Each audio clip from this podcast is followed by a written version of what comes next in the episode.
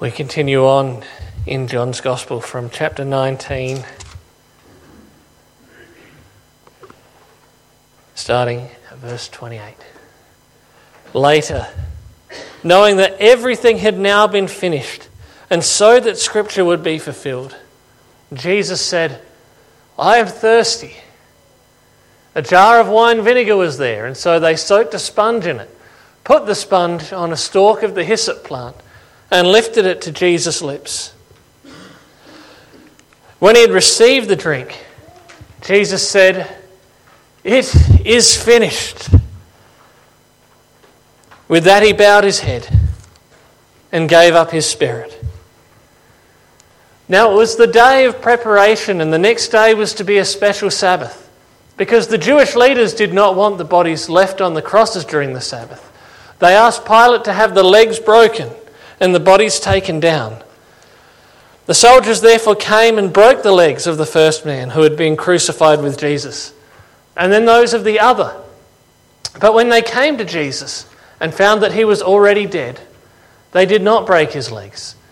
Instead, one of the soldiers pierced Jesus' side with a spear, bringing a sudden flow of blood and water. The man who saw it has given testimony, and his testimony is true. He knows that he tells the truth and he testifies so that you also may believe. These things happened so that the scripture would be fulfilled. Not one of his bones will be broken. And as another scripture says, they will look on the one they have pierced. Later, Joseph of Arimathea asked Pilate for the body of Jesus. Now, Joseph was a disciple of Jesus, but secretly, because he feared the Jewish leaders. With Pilate's permission, he came and took the body away. He was accompanied by Nicodemus, the man who earlier had visited Jesus at night. Nicodemus brought a mixture of myrrh and aloes, about 75 pounds. Taking Jesus' body, the two of them wrapped it with the spices in strips of linen. This was in accordance with Jewish burial customs. At the place where Jesus was crucified, there was a garden and in the garden a new tomb in which no one had ever been laid. Because it was the Jewish day of preparation, and since the tomb was nearby, they laid Jesus there. That's John's account of that first Good Friday, of the day where the Son of God, John's good friend and teacher, was killed not because of anything he'd done wrong, but because of the hatred and the jealousy of the Jewish leaders, because of the weakness of the Roman governor who knew that he was innocent but still chose to pacify the crowd. Now, there are, John, John tells us all of these details of that day. But in the things that John chooses to emphasize, there are two things that he wants us to know about that Good Friday. One, that despite everything that happened, Jesus was in control the entire time. And the second thing he wants us to know is that these things happened during the Passover festival. As uh, Les and Madeleine have been reading it out, you might have noticed that John's account emphasizes things from the day that displayed Jesus' control. When the soldiers came to arrest him, Jesus spoke first. Jesus, knowing all that was going to happen to him, went out and asked, Who is it you want? When they asked for Jesus of Nazareth, he said, I am he. He was in control. Peter goes to pull out his, his short sword, his dagger, and he cuts off the ear of the, the, the, the priest's servant. Uh, and Jesus is in control. And he says, Stop. That's not what we're doing today. That's not going to solve the problem. When he's before Pilate, you can see Pilate is somebody who's not in control. Pilate, the Roman governor, wants to set this guy free because, like, he's not, he doesn't believe that Jesus is the Son of God. But he certainly believes that this guy is no threat and doesn't deserve to be put to death. But because of the crowds, he gives in. Pilate is not in control. But throughout that whole meeting, all the conversations between Peter, Peter, between Pilate and Jesus, Jesus is in control. He speaks when he chooses to speak. He says what he wants to say. And he says to Pilate that you only have control over me because it has been given to you. He said, Pilate says to him, Don't you realize I have power either to free you or crucify you? Jesus shows us who is in control. You would have no power over me if it were not given to you from above. John emphasizes, as Jesus was uh, crucified, that he carried his own cross. Now, that doesn't mean that he's denying what the other gospel writers said, that at some point during that journey it became too much for him, and that uh, Simon of Cyrene helped to carry the cross. But he emphasizes the part of the journey where Jesus carried the cross because he wants to continue to show this picture that Jesus is in control. Even on the cross, as he's dying, probably the most agonizing death, most agonizing form of execution devised by man. He's making arrangements for his mother to be cared for by his disciple John. And making arrangements for his disciple John to be cared for by his mother. And even his death, we read, knowing that all was completed, all had finished. Jesus fulfilled the scriptures that testified about him. And then he said, It is finished. And he gave up his spirit. In all of the, the, cho- the, the choices of words that John has used, in all of the bits of that horrific day, that John has chosen to emphasize. He wants us to know that Jesus was in control. He wants us to know the events of Good Friday weren't a tragic accident. It's not a day where we remember a martyr that was tragically taken too soon. We don't remember like a, a Martin Luther King Jr. who was doing good things and their death came as a surprise. But instead, Jesus actually meant to die. Jesus went through all of these things, he endured them willingly. That's not to say that he looked forward to them. We know from the gospel accounts that he wrestled with what was going to happen in the Garden of Gethsemane.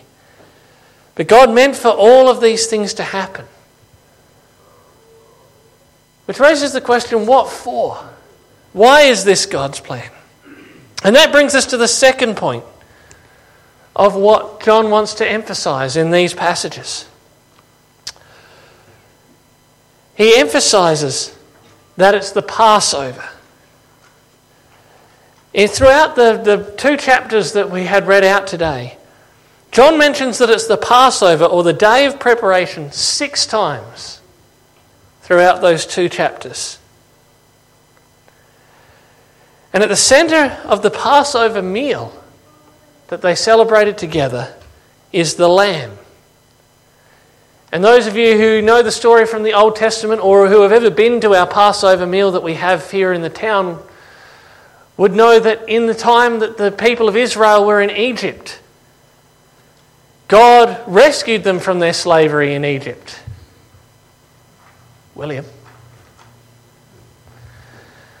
And there was the, the ten terrible plagues that God sent to convince Pharaoh to let his people go. And before the tenth, he told his people to take to, to kill a lamb, to take its blood, to spread it on the doorposts of their house.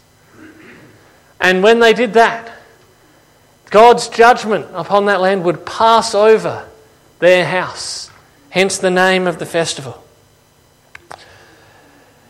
Now it's interesting that right at the beginning of John's Gospel, in chapter 1, John introduces Jesus. Uh, he shows the day that he went to John the Baptist. And John the Baptist says, Behold, the Lamb of God who takes away the sins of the world. John wants us to see Jesus as the real Passover lamb, the one that that lamb pointed to, the lamb that spared the people from judgment by being protected by the blood of that lamb. When Jesus had died, he records how they didn't break his bones, that they, they stabbed him with a spear to make sure he was actually dead. But they didn't break his bones. And John emphasizes this to say that, that it was to be in accordance with Scripture. These things that happened would be so that the Scripture would be fulfilled, not one of his bones will be broken. Now, there isn't a Old Testament verse that says exactly those words, not one of his bones will be broken. But look at what we read about the Passover lamb. It must be eaten inside the house. Take none of the meat outside the house. Do not break any of the bones. In pointing to that as a fulfillment of Scripture, John is encouraging us to see Jesus as that Passover lamb. And John, uh, in that same section, emphasizes how his blood was poured out when they jabbed that spear through his side. So, how does Jesus, as the true lamb, take away the sins of the world? In our church, over the last month or so, we've been looking at the law in the book of Leviticus and how that points us to the cross and what Jesus was going to do. And particularly important in all of the sacrificial imagery was the blood. We read this in Leviticus chapter 17, verses 10 to 11. I'll set my face against any Israelite or any foreigner residing among them who eats blood, and I will cut them off from the people. For the life of a creature is in the blood. I have given it to you to make atonement for yourself on the altar. It is the blood that makes atonement for one's life. Atonement. Uh, it's a word that was developed by theologians to try and come up with a word in the English for what this, this word in the Greek is. At one It's about that restoration of relationship, about people being made at one that were initially uh, separated. But atonement has an idea about that restoration of relationship. It has an idea of propitiation, another word that we don't use very often. The idea that we need to deal with God's wrath against our sin. That each one of us has sinned and fallen short of the glory of God. And this idea was in those passages we read. When Jesus was arrested, Peter tried to take up arms against those uh, who came to arrest Jesus. And Jesus said to him, Put your sword away. Shall I not drink the cup the Father has given me? And the cup of God's wrath is a picture that's used multiple times in the Old Testament of God bringing his judgment against a nation. Each of us deserves God's wrath for our sins. That's not a fun topic. People don't like talking about wrath. And yet we understand the need for wrath, for anger, and for punishment. When we see sin, when we see evil in our world, when we see war crimes, when we see all of the awful things that human beings can do to one another. It's the right response is sometimes to be angry. The right response is for there to be punishment, for there to be consequences for people doing the wrong thing. Now, the reality is, my wrath is not always right. My wrath is sometimes selfish. So, or some, and you know, I get angry at the kids when they haven't done anything wrong. Do I do that sometimes, William? Yeah. Or sometimes you have done something wrong, but maybe the punishment was a bit more than what it deserved. Our wrath can be wrong. God's wrath against sin is just. We don't deserve to have God's good gifts, God's good world, and reject the God who created it. And to hurt the people that He created and to damage what He has made. We deserve to be sent away from Him. We deserve God's wrath. But He doesn't want to give us what we deserve.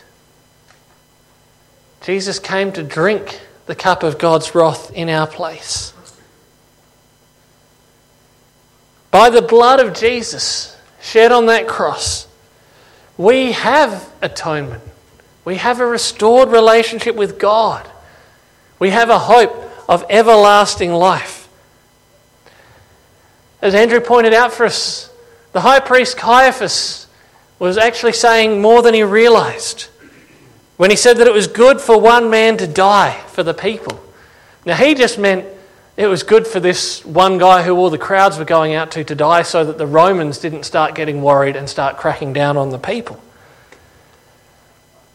But his words that one man should die for the people is exactly why Jesus came. He chose to die as the true fulfillment of what that sacrificial lamb points us to, to be the only one who could pay the price for the sins of the world. No person is able to pay the price of the sins of another. And all of us have got the price of our own sins that we cannot repay. But the Son of God became man for us, took on our flesh, took on our sins. Not that he sinned, but our sins were counted to him. He paid the price as the Lamb of God who takes away the sins of the world. So, does that mean that everyone in the whole world has been forgiven for their sins? Sadly, the answer is no. The price that has been paid is enough to cover the sins of everybody in the world. There is nobody who has sinned so much that God has completely said, no, no more second chances for you. There is no sin too grievous that God can't forgive it. But we do need to receive that price paid in our place. Receive what Jesus has done for us. The Lamb that was given in the sacrifice was brought by the people. It was, it was their representative that died in their place. Jesus only died in our place if we choose to let him die in our place and ask him to take our place. John tells us all who believe in him will not perish, but have everlasting life forgiveness of sins, and relationship with God. That we believe in Him, trust in Him, the one who loved you so much. He gave His life for you. The one ruler who we know truly and actually cares about His people and does what is good for them. So today is a Good Friday, as Andrew got us to think about a little bit this morning.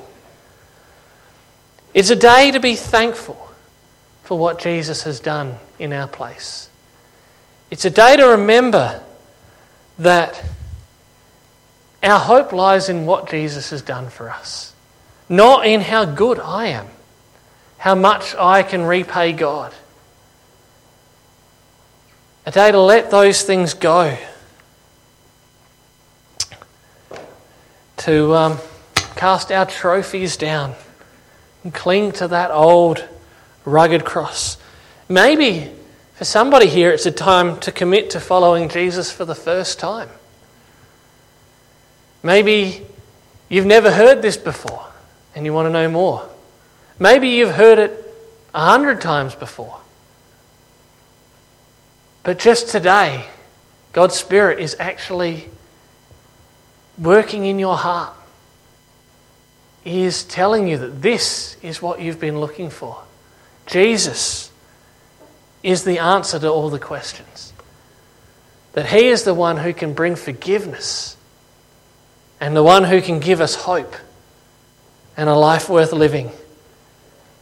I encourage you, if that's you, feel free to talk to myself or others in the church about this afterwards. But all we need to do to receive what Jesus has done is to ask Him to say, I do believe that you died, that you were the Son of God, that there is forgiveness for those who believe in you. And I want to be one of those people. There's no magic words, it's just that we receive what He has done for us. A day to put our hope in Him, a day to be thankful, a day to sing, Worthy is the Lamb.